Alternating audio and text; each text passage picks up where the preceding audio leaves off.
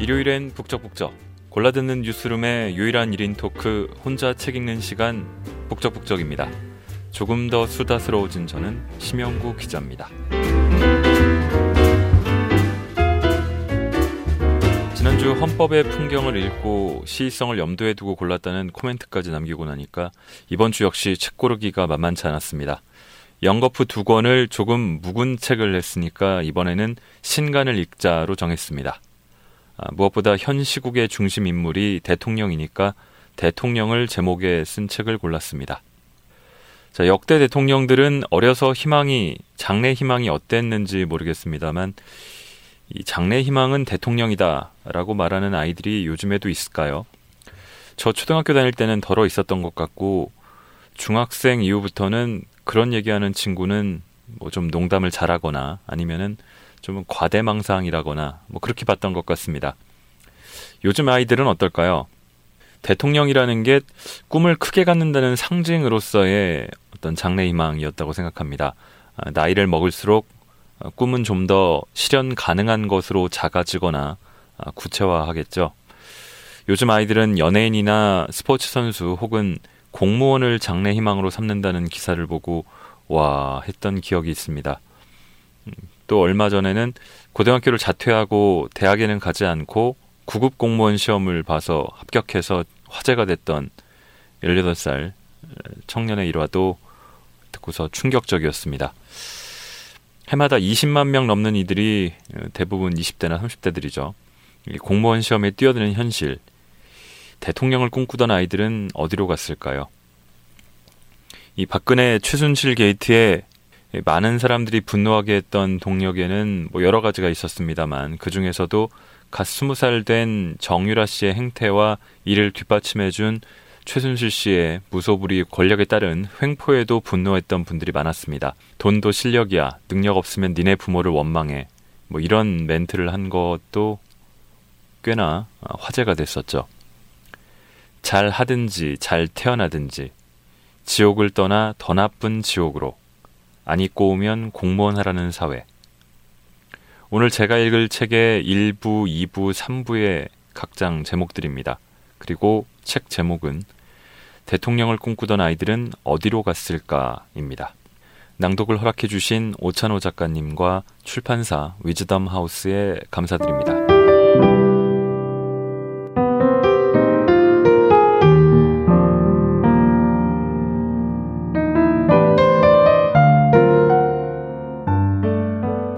작가님은 사회학자입니다. 저랑 동갑이더라고요. 동갑 내기 사회학자가 이렇게 마음에 남는 책들을 여러 권 쓰고 계시고 훌륭한 연구들을 하고 계신 것 같아서 저 스스로는 좀 민망합니다. 어쨌든 얼마 전에 이 남자가 왜 이상해졌을까라는 책을 읽었는데 그렇게 오래되지 않아서 다시 오 작가님의 책을 읽게 됐습니다. 아, 책은 다소 독특한 설정으로 시작합니다. 아, 저자는 스스로를 지구에서 18광년 떨어진 FPG 행성에서 온 외계인이라고 설명하고 있습니다. 이 자원 고갈로 곧 사라질 운명인 이 행성이 지구로 이주하기로 하고 여러 나라 중에 어디로 갈 것인지 조사에 나서는데 그 중에 이 저자가 맡은 나라가 한국이라는 겁니다. 프롤로그를 잠깐 읽어보겠습니다.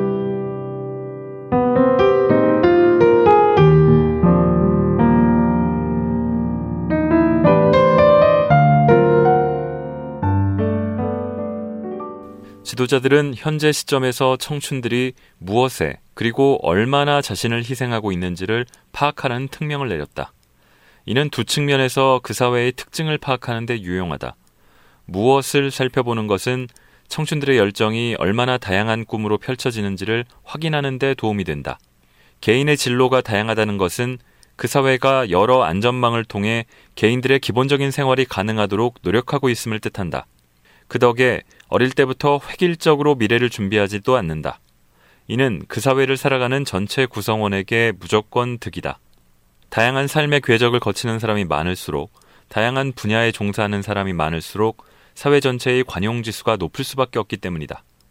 내가 차별받지 않고 차별하지 않는 존재로 살아야 하는 것에 무슨 찬반 토론이 필요하겠는가? 그리고 얼마나 청춘들이 자신의 시간을 바치고 있는지를 파악하는 건 생존이 아닌 삶이 가능한 공간을 찾는 우리 행성의 미래를 위해 굉장히 중요한 포인트다.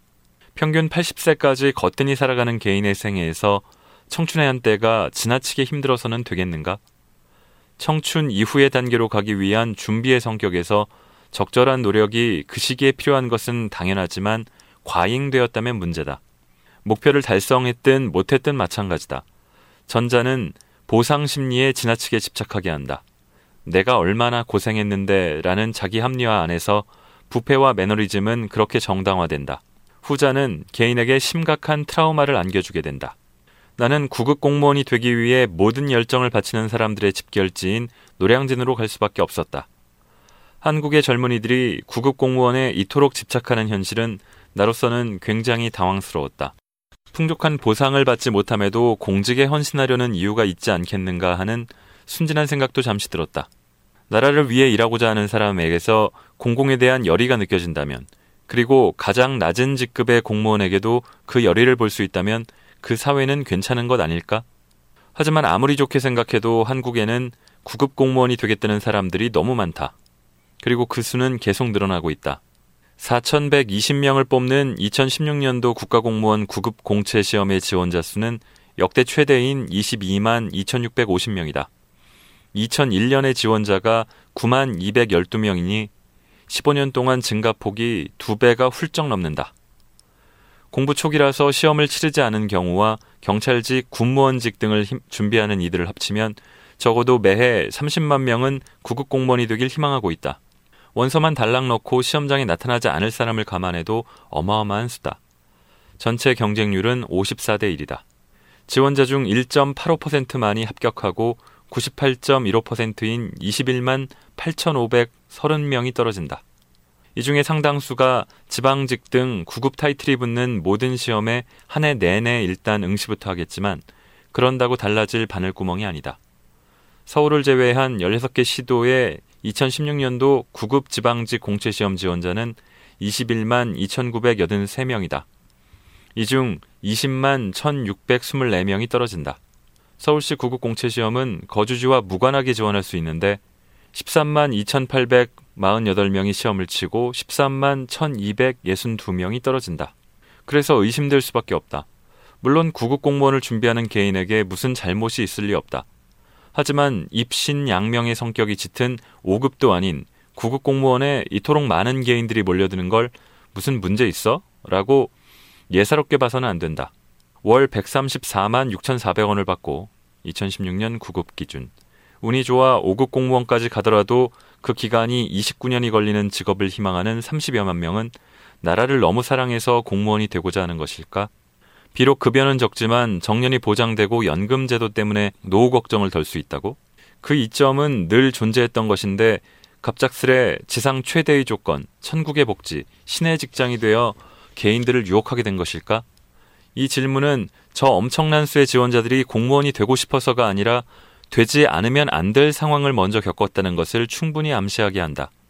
여기에 매달리지 않으면 안 되는 어떤 기구한 일들이 각자에게 있다는 것이다. 이 사연들을 듣는 것이야말로 우리 행성의 미래를 위한 나의 당연한 의무 아니겠는가?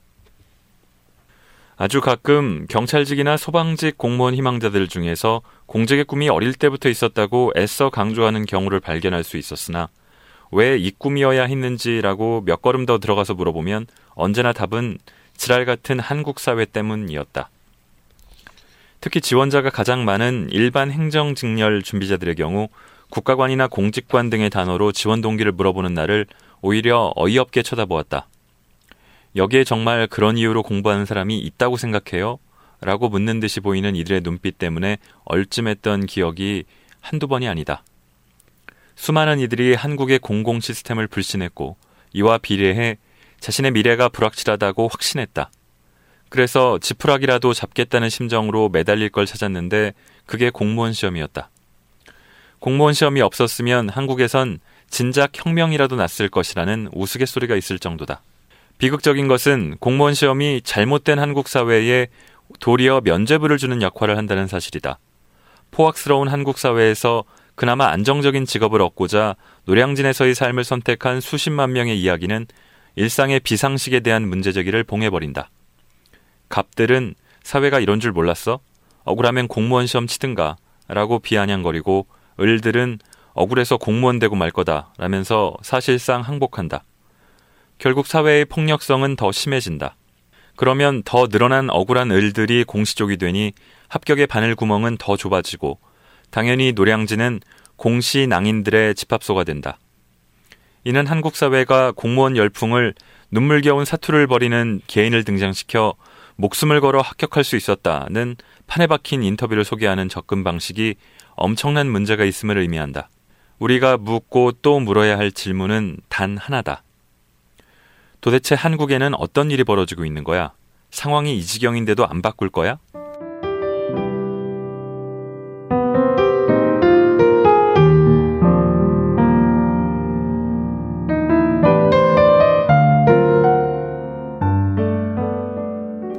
자, 저자가 던지는 질문입니다. 도대체 한국에는 어떤 일이 벌어지고 있는 거야? 상황이 이 지경인데도 안 바꿀 거야? 이 본론에 들어가서는 한국 탐구에 나선 이 외계인 저자가 노량진에서 만난 갖가지 공무원 시험 준비생들의 사례가 나옵니다. 하나하나 읽을 때마다 우울함이 더해갈 정도로 적나라한 사례들인데요. 그 중에서 한 지방대생 이야기를 일부 읽어보겠습니다.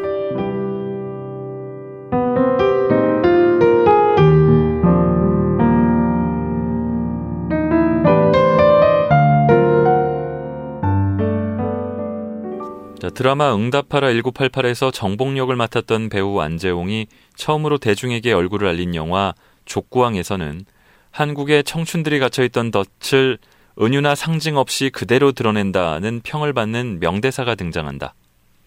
군대를 제대하고 연애를 꼭 하겠다는 설렌 마음으로 학교에 복학한 주인공 홍만섭, 안재홍은 기숙사 선배에게 뜻밖의 강요를 받는다. 또 무슨 과야? 민족의 혈, 생활경영대 식품영양학과. 음, 공무원 시험 준비해. 어, 근데 저는 공무원 시험에는 별로. 너 토익 몇 점이야? 토익은 아직 본 적 없습니다. 학점은? 평점 2.1. 음, 공무원 시험 준비해. 꿈이 무엇이든 딱히 도드라지는 어떤 것이 없다면 공무원 시험을 준비하는 것이 가장 이상적이고 현실적이라는 조언. 규민이도 무수하게 들었다. 은정이는 어디에 있는 학교인지도 모른다는 충청권 소재의 그런 학교. 이른바 지잡대라 불리는 지방대에 다니는 규민이는 자신의 존재를 부정하는 것이 학교 생활의 시작이었다. 본인의 입장은 상관없다. 주변이 그렇게 강요한다. 여기가 너의 종착지라 생각하지 마라. 더 높은 곳으로 가라. 어떻게? 공무원 시험에 합격하면 된다. 그게 가문의 영광이다. 얼마 전에 서울대 학생이 구급 공무원 시험을 준비하게 된 사연을 교내 인터넷 커뮤니티에 올리면서 월급 150만 원으로 시작하는 게 까마득하지만 내가 중요하게 생각하는 건 저녁이 있는 삶이라고 말한 바가 있다. 이 글을 두고 감론 을박이 벌어졌는데 학벌이 아깝다. 지금까지 노력한 시간이 아깝다. 등의 주장과 팽팽히 맞선 한쪽의 입장은 자신 내면의 목소리를 듣는 용기에 박수를 보낸다는 것이었다. 지극히 서울대스러운 풍경이다. 규민이가 다니는 학교의 학생들은 공무원이 되겠다는 내면의 목소리가 없으면 무조건 욕먹는다. 자신이 어떤 공부를 하고 싶든 아니면 족구왕의 만섭이처럼 순진한 대학생활을 하고 싶든 그건 중요치 않다. 순수한 존재의식을 쓰잘머리 없는 것으로 강력히 부정하고 외부의 틀에 자신을 잘 맞출수록 스스로의 존재가 인정되는 역설적 상황. 그게 바로 지방대를 다니는 규민이의 현실이다. 시작은 대학 합격 통지서를 받은 직후 집안에서부터 출발한다. 아버지는 회사에서 네 학교 물으면 재수한다고 할 거다. 라면서 재수할 생각이 초도 없는 규민이를 어색하게 만들었다. 어머니께서는 옆동에 몇 호집 아들 이번에 서울대 갔잖아. 지금 그 집 엄마 동네방네 난리도 아니다. 다들 네가 어느 대학 갔냐고 묻기에 창피해서 얼버무렸다. 면서 한숨을 쉬니 그 대학 합격을 별로 창피하다고 느껴본 바 없는 규민이는 자신이 무엇인가 잘못 생각하는 것 같았다. 서울의 유명 사립대학을 다니는 누나는 마치 영화 족구왕에서 만섭이가 만난 기숙사 선배 같았다. 네가 합격한 그 학교, 학교도 후졌는데 너는 외국어도 자신 없지? 그럼 일찌감치 공무원 시험 준비해.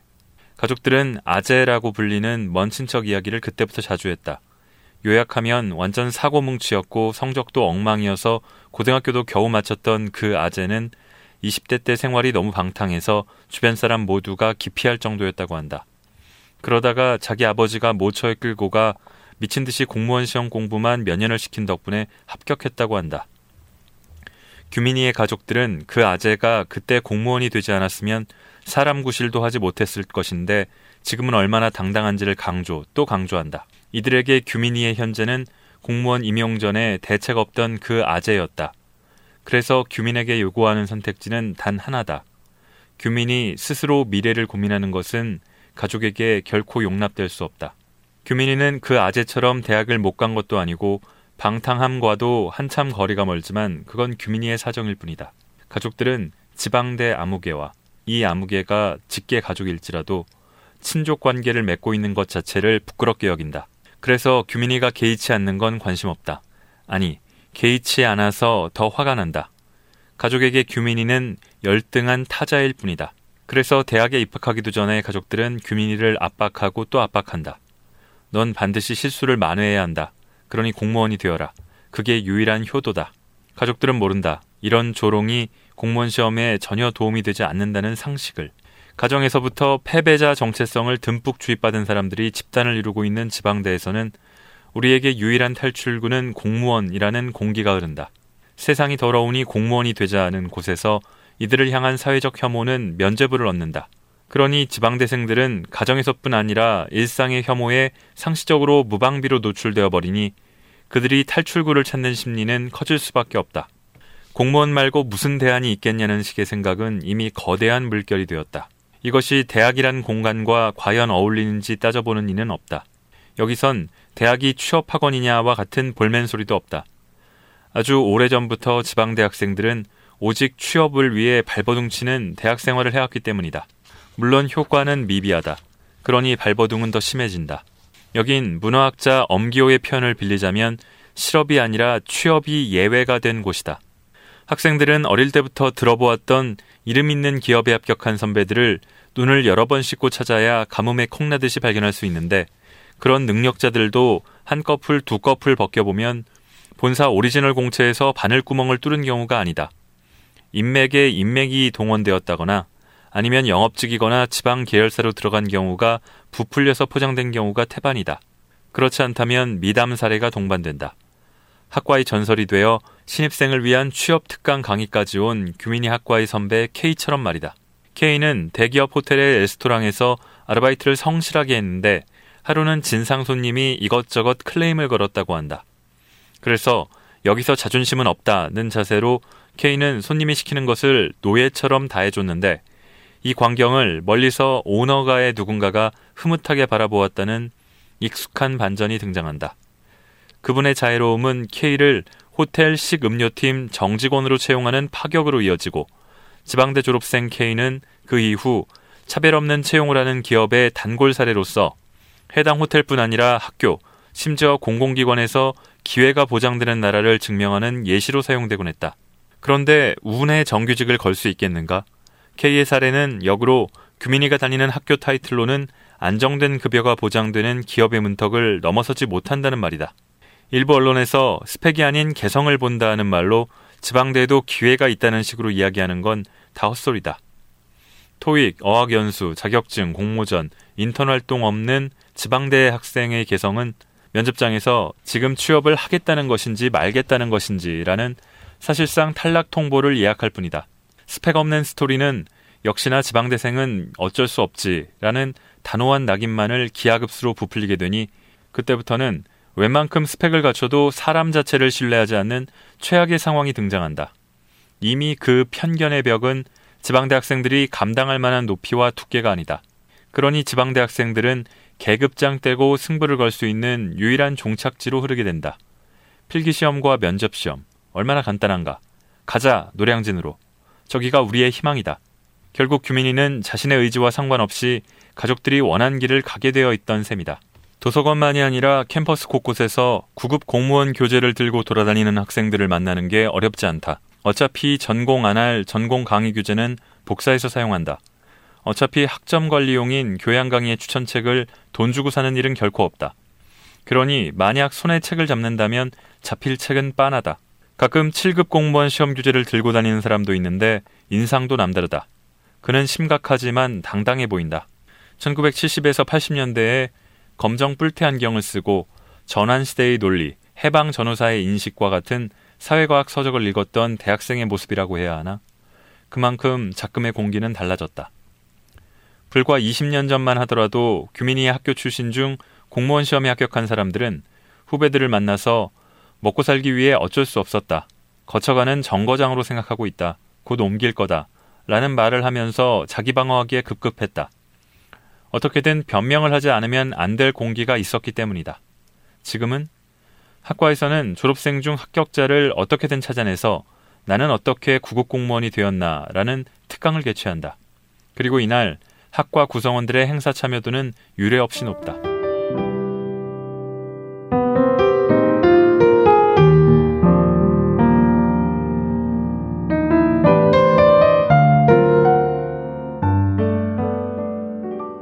아까 던진 질문에 대한 한국인들의 대답은 대체로 그런 질문 던진다고 사회가 변하냐?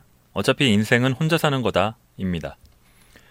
지금 한 달 넘게 진행되고 있는 대통령 퇴진 요구 촛불 집회의 경험이 이 사회를 어떻게 변화시킬지 참 궁금합니다만 이 진행 중인 현재를 제외하면 대개 그래 왔습니다. 이 대체적인 답변에 대한 이 질문에 대한 답변에 대한 대목을 들어보시겠습니다.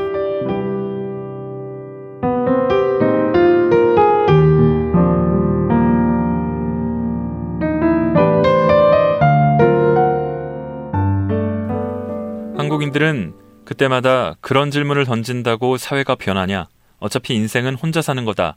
라는 무안을 주기 일수다. 확실한 건 사회가 변하냐고 말하는 사람이 많을수록 그 사회는 나쁘게 변한다는 명백한 진리다. 얼마나 나쁘게 한국 사회가 변했냐면 한국에서 노동자의 지위는 단순히 임금 차이의 문제만이 아니라 인간의 존엄성을 결정하기에 이르렀다. 한국에서 비정규직은 질병에도 더 잘 걸리는 하등 인간의 운명인 셈이다. 한국예술종합대학교 강사 이광일의 말을 빌리자면 동물권에 대한 논의가 주목받고 있는 이 시기에 역설적이게도 그들은 개만도 못한 인생으로 취급받고 있는 것이다. 이 비정규직 문제를 브리핑하자마자 행성의 의견이 한국 노로 만장일치가 된 것은 이것으로 한국 사회의 경쟁이 불공정하다는 것이 명명백백하게 밝혀졌기 때문이다. 우리가 사각의 링에서 누군가와 경쟁한다고 할 때 동일한 훈련 기회가 주어진 상태에서 비슷한 체급과 레벨의 상대와 시합을 하는 것이 기회의 평등이고 공정한 판정을 해주는 심판이 존재하는 것이 과정의 평등이다. 결과의 평등은 성과에 상관없이 동일한 보상을 하라고 하는 것이 아니라 어떤 성과라도 한 사회의 구성원으로서 존엄을 지키고 살 권리가 침해되어서는 안 됨을 뜻한다. 그래서 승패 결과에 상관없이 약속된 현실성 있는 개런티를 지급해주는 것이 필요하다. 그리고 그 시합에서 경쟁에서 다쳤다면 제대로 된 치료를 누구나 받아야 한다. 만약 크게 다쳤다면 그런 시합을 한 주체에게, 사회에게 책임을 물어야 한다. 한국 사회에서는 무엇 하나 충족되는 것이 없다. 한국인들은 이미 인간이면서 인간이 되기 위한 경쟁을 한다. 누구나 실패하면 인간답지 못한 삶을 살 수도 있다는 강박이 만연할 수밖에 없다. 그래서 어떤 일을 선택하느냐가 무척이나 중요하니 사회 전반적으로 안정적이고 검증된 직업군, 그래서 공무원에 대한 맹목적 선호가 매우 높아질 수밖에 없다.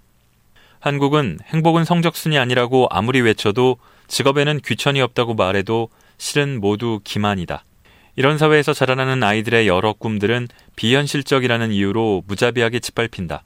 화가가 되겠다고 해도 작곡가가 되겠다고 해도 작가가 되겠다고 해도 부모의 답은 한결같다. 그거 하면 거제가 되는 거야. 남들보다 월등한 실력 아닌 이상 하지 마. 그래서 한국 사회에서는 잘 하지 않으면 의미 없는 것들이 너무나 많다. 부모들은 늙어서도 안정적으로 할 수 있는 일을 택하라 하고 밥 먹든 말한다.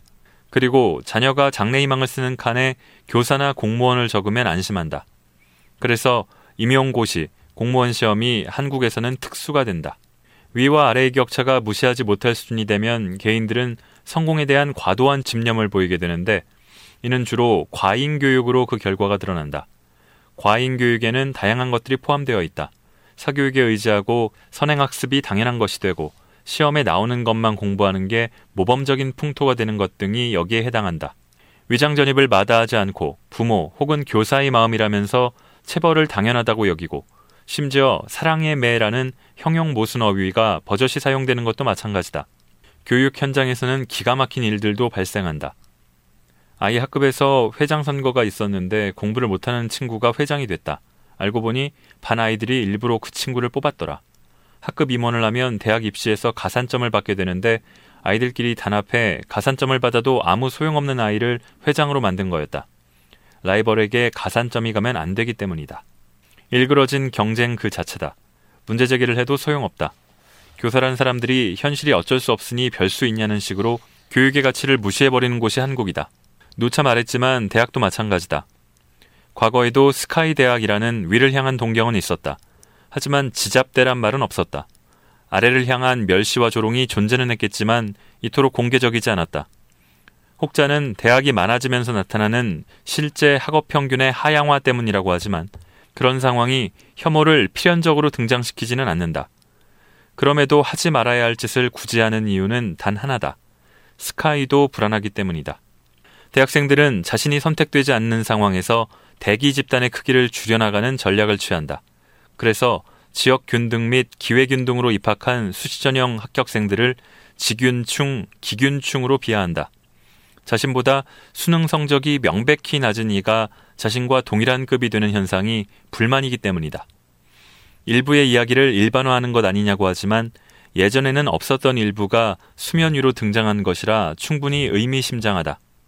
이런 한국 사회를 살아가는 사람들의 목표는 단순하다. 어떻게든 위로 올라가거나 아니면 아래로 떨어지지 않을 걱정뿐이다. 사회적으로 해결하면 실마리가 풀리겠지만 그런 분위기를 창출할 여유가 없다. 연대와 협력은 사치스러운 개념이다.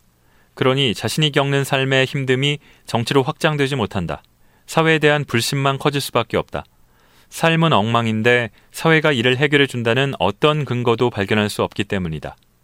사회를 믿고 그저 성실히 사는 건 아무런 의미를 지니지 못하니 모두가 불로소득을 마련하는 걸 바람직하다고 여기게 된다. 심지어 학생들의 입에서 임대소득을 꿈꾼다는 말이 거침없이 등장한다. 인터넷에 떠돌아다니는 정보 중에는 출처를 정확히 확인할 수는 없지만 사람들이 충분히 합리적으로 이해하는 내용이 있다. 각 나라의 중산층 기준이라는 정보도 그러하다. 중산층이 어떤 자격을 갖춰야 하는지 나라별 차이를 모아둔 내용인데 한국과 다른 나라들의 차이가 어마어마하다. 이래서 역시 헬조선이라는 생각이 들 정도다. 예를 들어 프랑스의 중산층 기준에는 이런 내용이 등장한다. 공분에 의연히 참여할 줄 알며 약자를 도울 것. 세상에. 한국에서는 취업준비생이 자기소개서나 면접장에서 절대로 이야기하지 말아야 할 내용 아닌가. 공분, 즉 공중의 공적인 분노에 그것도 의연히 이것저것 따지지 않고 참여한다는 것은 한국에서는 쉽사리 드러내지 못하는 행동이다. 만약 면접장에서 누가 공분의 대표적 사례라고 할 수 있는 파업에 대해 묻는다면 노동자들의 정당한 의사표현은 존중하나 시민을 불편하게 하면서 불법 행동을 해서는 안 된다라고 답해야 한다. 그래야만 그 다음 질문을 받을 수 있다. 그런데 이런 생각을 하지 말고 사회적 약자를 적극적으로 도와주는 것이 어느 사회에서는 중산층의 기준이라니 놀랍지 아니한가? 미국과 영국에서도 사회적 약자를 돕는 것을 강조한다. 영국의 중산층 기준을 보면 이를 위해서 어떤 노력이 필요한지가 드러나는데 이는 비평지를 정기 구독할 것이다. 여기에는 비평지를 읽어야만 공분의 이유를 알 수 있으니 약자의 소리에 이상한 이념적 재단 없이 귀 기울일 수 있다는 측면도 있고 중산층 정도 되는 사람이라면 어떤 지출을 하는 것이 사회적으로 바람직한지가 정확히 나타난다.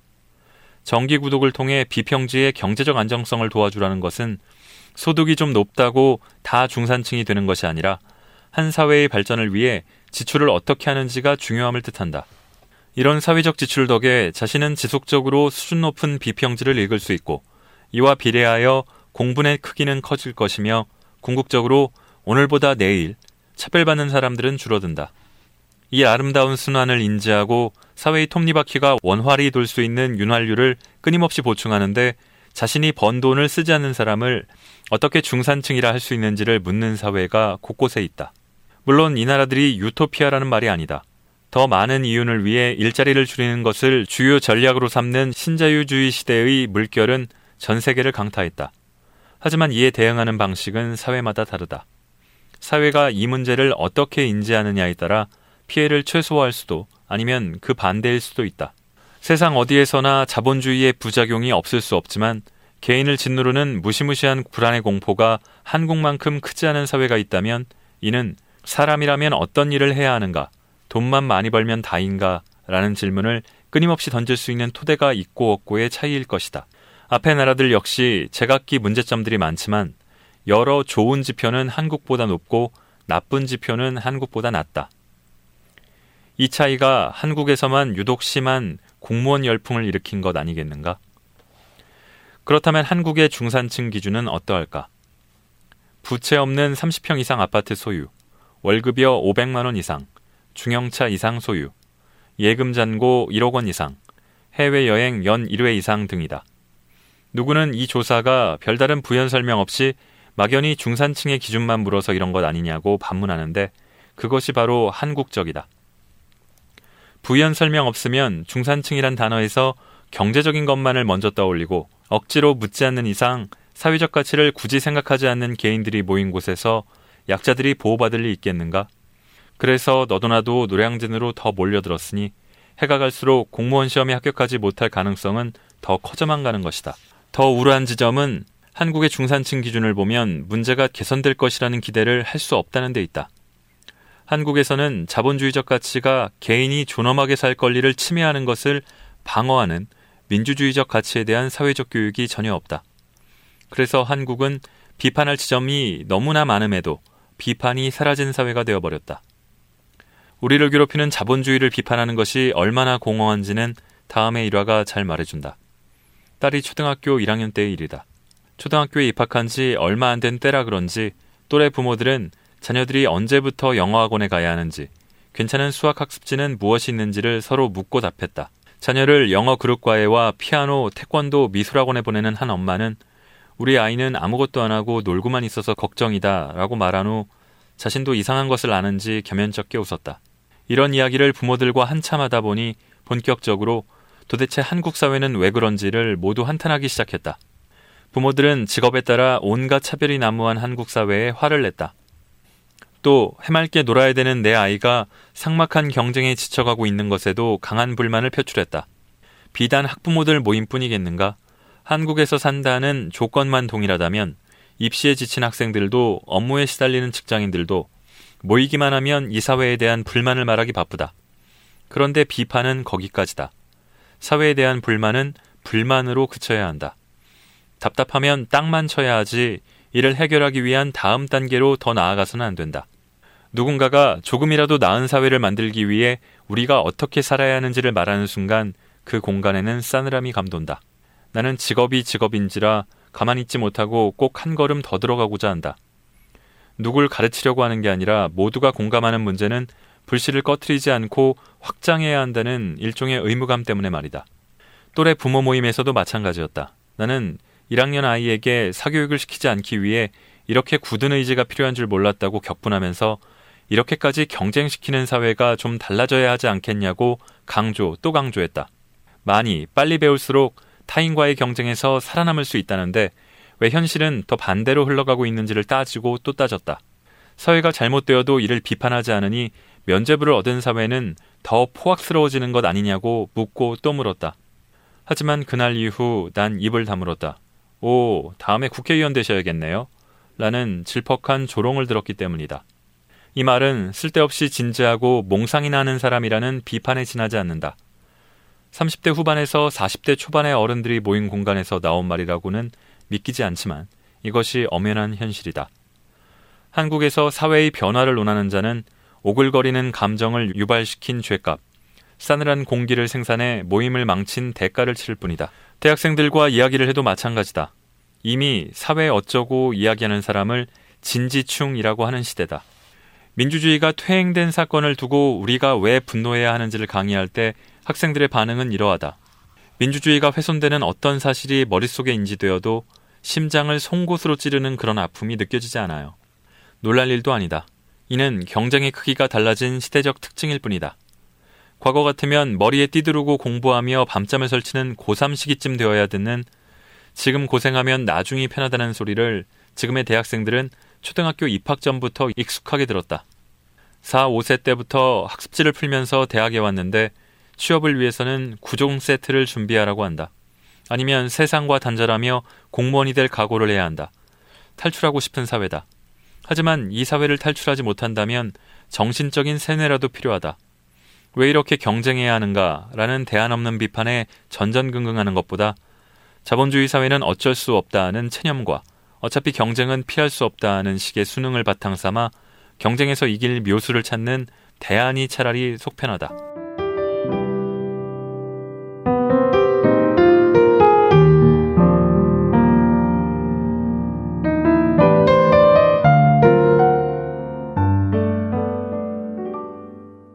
자, 우울해지는 지금 여기 헬조선 현실에 대해 끊임없이 질문하는 책입니다.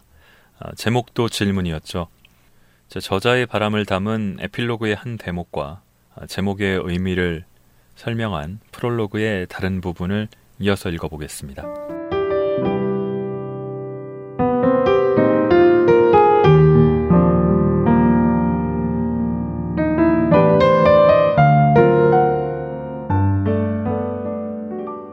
우리는 자꾸 평범한 삶을 벗어나 비범하게 사는 개인의 결심을 강조하는 버릇이 있는데 이는 모순된 현실을 피할 용기가 없는 이들에게는 무용한 짓이다. 마음은 있어도 쉽사리 그럴 결정을 내릴 수 없는 사람은 또 어떠한가? 제도권 교육을 거부하고 홈스쿨링을 하겠다는 것은 짜장면과 짬뽕 중 무엇을 먹을지를 고민하는 수준이 아니다. 평범한 사람들은 쉽사리 선택할 수 없는 리스크가 너무나도 큰 도전이다. 좋은 사회란 대단한 결심이 없이 평범하게 살아도 인간으로서의 존엄성이 보장되어야 한다. 때가 되면 다녀야 하는 학교에서 배우는 것만으로도 충분히 행복감을 느낄 수 있는 사회가 좋은 시스템을 갖춘 것임은 자명하다. 용기 없는 자들, 대단한 결심을 하지 않는 자들도 행복할 수 있어야 하는 것이 우리 사회가 추구해야 하는 방향이라는 말이다. 이러한 사회제도를 구축하기 위해 세금을 꼬박꼬박 내는 것이 아니었던가? 대통령을 꿈꾸는 아이들은 누구나 대통령을 꿈꿀 수 있는 사회적 토양 위에서 등장할 수 있다. 불안의 시대에 적응하는 것은 불안이 없는 곳을 찾아가는 것이 아니라 그곳에 사는 평범한 누구라도 위축되지 않도록 불안의 요소를 원천적으로 제거하는 것이어야 한다. 하지만 살아남기 위해 평범한 일상을 포기해야 하는 곳에서 부모가 자신의 삶을 때려치우고 희생을 감수하는 걸 당연시 여기는 곳에서 대통령을 꿈꿀 일부의 아이는 존재하겠지만 너도 나도의 그 아이들을 만날 수 없다. 나는 이 책을 한국을 떠나고 싶은 마음으로 집필했다. 이는 내 나라에 대한 배신이 아니다. 오히려 내 자녀들이 자신들의 부모가 살았던 여기를 떠나지 않았으면 하는 간절한 바람이 있었기에 이 힘든 여정을 시작할 수 있었다. 떠나지 않으려면 잘못된 부분이 확실하게 개선되어야 할 것이고 이는 한국 사회의 민낯을 적나라하게 까발리는 것부터 시작해야 마땅하다. 나는 한국의 문제를 까발렸고 어떤 문제의식을 가져야 하는지를 분명하게 말했으니 이제 집단 지성을 통해 이 문제가 해결되길 기원한다. 시간이 지나 이 책이 와, 예전에 한국 사회가 이 정도였을 줄이야 라고 말할 때 언급되는 과거의 유산이 되었으면 좋겠다. 진심으로 노량진이 한산해지길 기대한다. 이 책의 제목인 대통령을 꿈꾸던 아이들은 어디로 갔을까는 사실 우문이다. 이곳에 사는 사람들은 애초에 대통령을 꿈꾸지 못한다. 독자들은 이를 정확히 이해하고 책을 넘기길 바란다. 그렇지 않으면 지금의 청춘들이 도전 정신은 없고 그저 현실에 안주하려는 속성이 강하다면서 어딘가 문제 있는 안빈 낙도, 안분지족으로 이들을 묘사하고픈 유혹에 쉽게 빠지게 된다. 노량진을 관찰해 보니 이건 다 헛소리였다. 수많은 이들이 안정성만을 쫓는 것은 자신의 삶이 워낙 안정적이지 못하기 때문이다. 한국 사회는 개인의 실패를 이해해주지 않는다. 삶이 안정적이지 않다는 것은 취업이 어렵다는 이유만도 아니다. 잘 다니던 직장을 때려치우고 노량진의 컵밥을 먹는 이들도 수두룩했다. 이런 사회를 한국의 젊은이들은 헬조선이라 했다. 그러니 공무원이 되려는 이들을 자신의 희망을 거세한 나약한 존재로 봐서는 안 된다. 이들은 윗세대가 잘못 만들어 놓은 시공창 같은 현재에서 단지 생존을 위한 모험을 너무나 오랫동안 하고 있다. 엄청난 사회적 낭비다. 그럼에도 우문으로 책 제목을 정한 것은 그래도 아이 때는 대통령을 꿈꾸는 경우가 많은 사회를 희망하는 현답을 찾기 위해서다. 그러니 저 질문은 현재의 젊은이들을 꾸짖기 위한 것이 아니라 현재를 만들어낸 한국인 모두를 향한 것이다.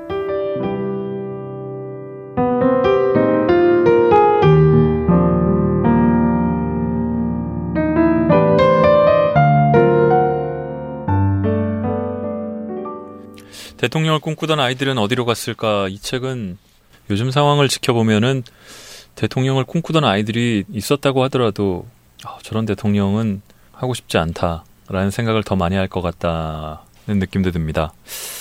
대통령이 좀 멋있고 훌륭한 일을 많이 하고 그래서 본받고 싶고 목표로 삼고 싶은 그런 그런 사람이었으면 좋겠는데 돌아보면은 우리 역대 대통령 중에 몇 명이나 과연 그런 롤 모델이 될까 하는 생각이 드네요. 특히 첫 여성 대통령이었는데 뭐 여성으로서 문제가 있거나 잘못했던 부분은 적다고 생각하지만 어떤 유리천장을 처음으로 깬 여성이었으면 하는 생각이 좀 드는데 그런 면에서도 현재의 대통령은 잘못이 큰 것 같다고 생각합니다. 네, 이제 12월입니다. 날도 점점 추워지고 해도 짧아지고 바쁜 와중에도 책과 함께 보내는 즐거움을 그리고 책 읽는 즐거움, 책 읽는 소리 듣는 즐거움, 여유를 가지셨으면 좋겠습니다. 일요일엔 북적북적 감사합니다.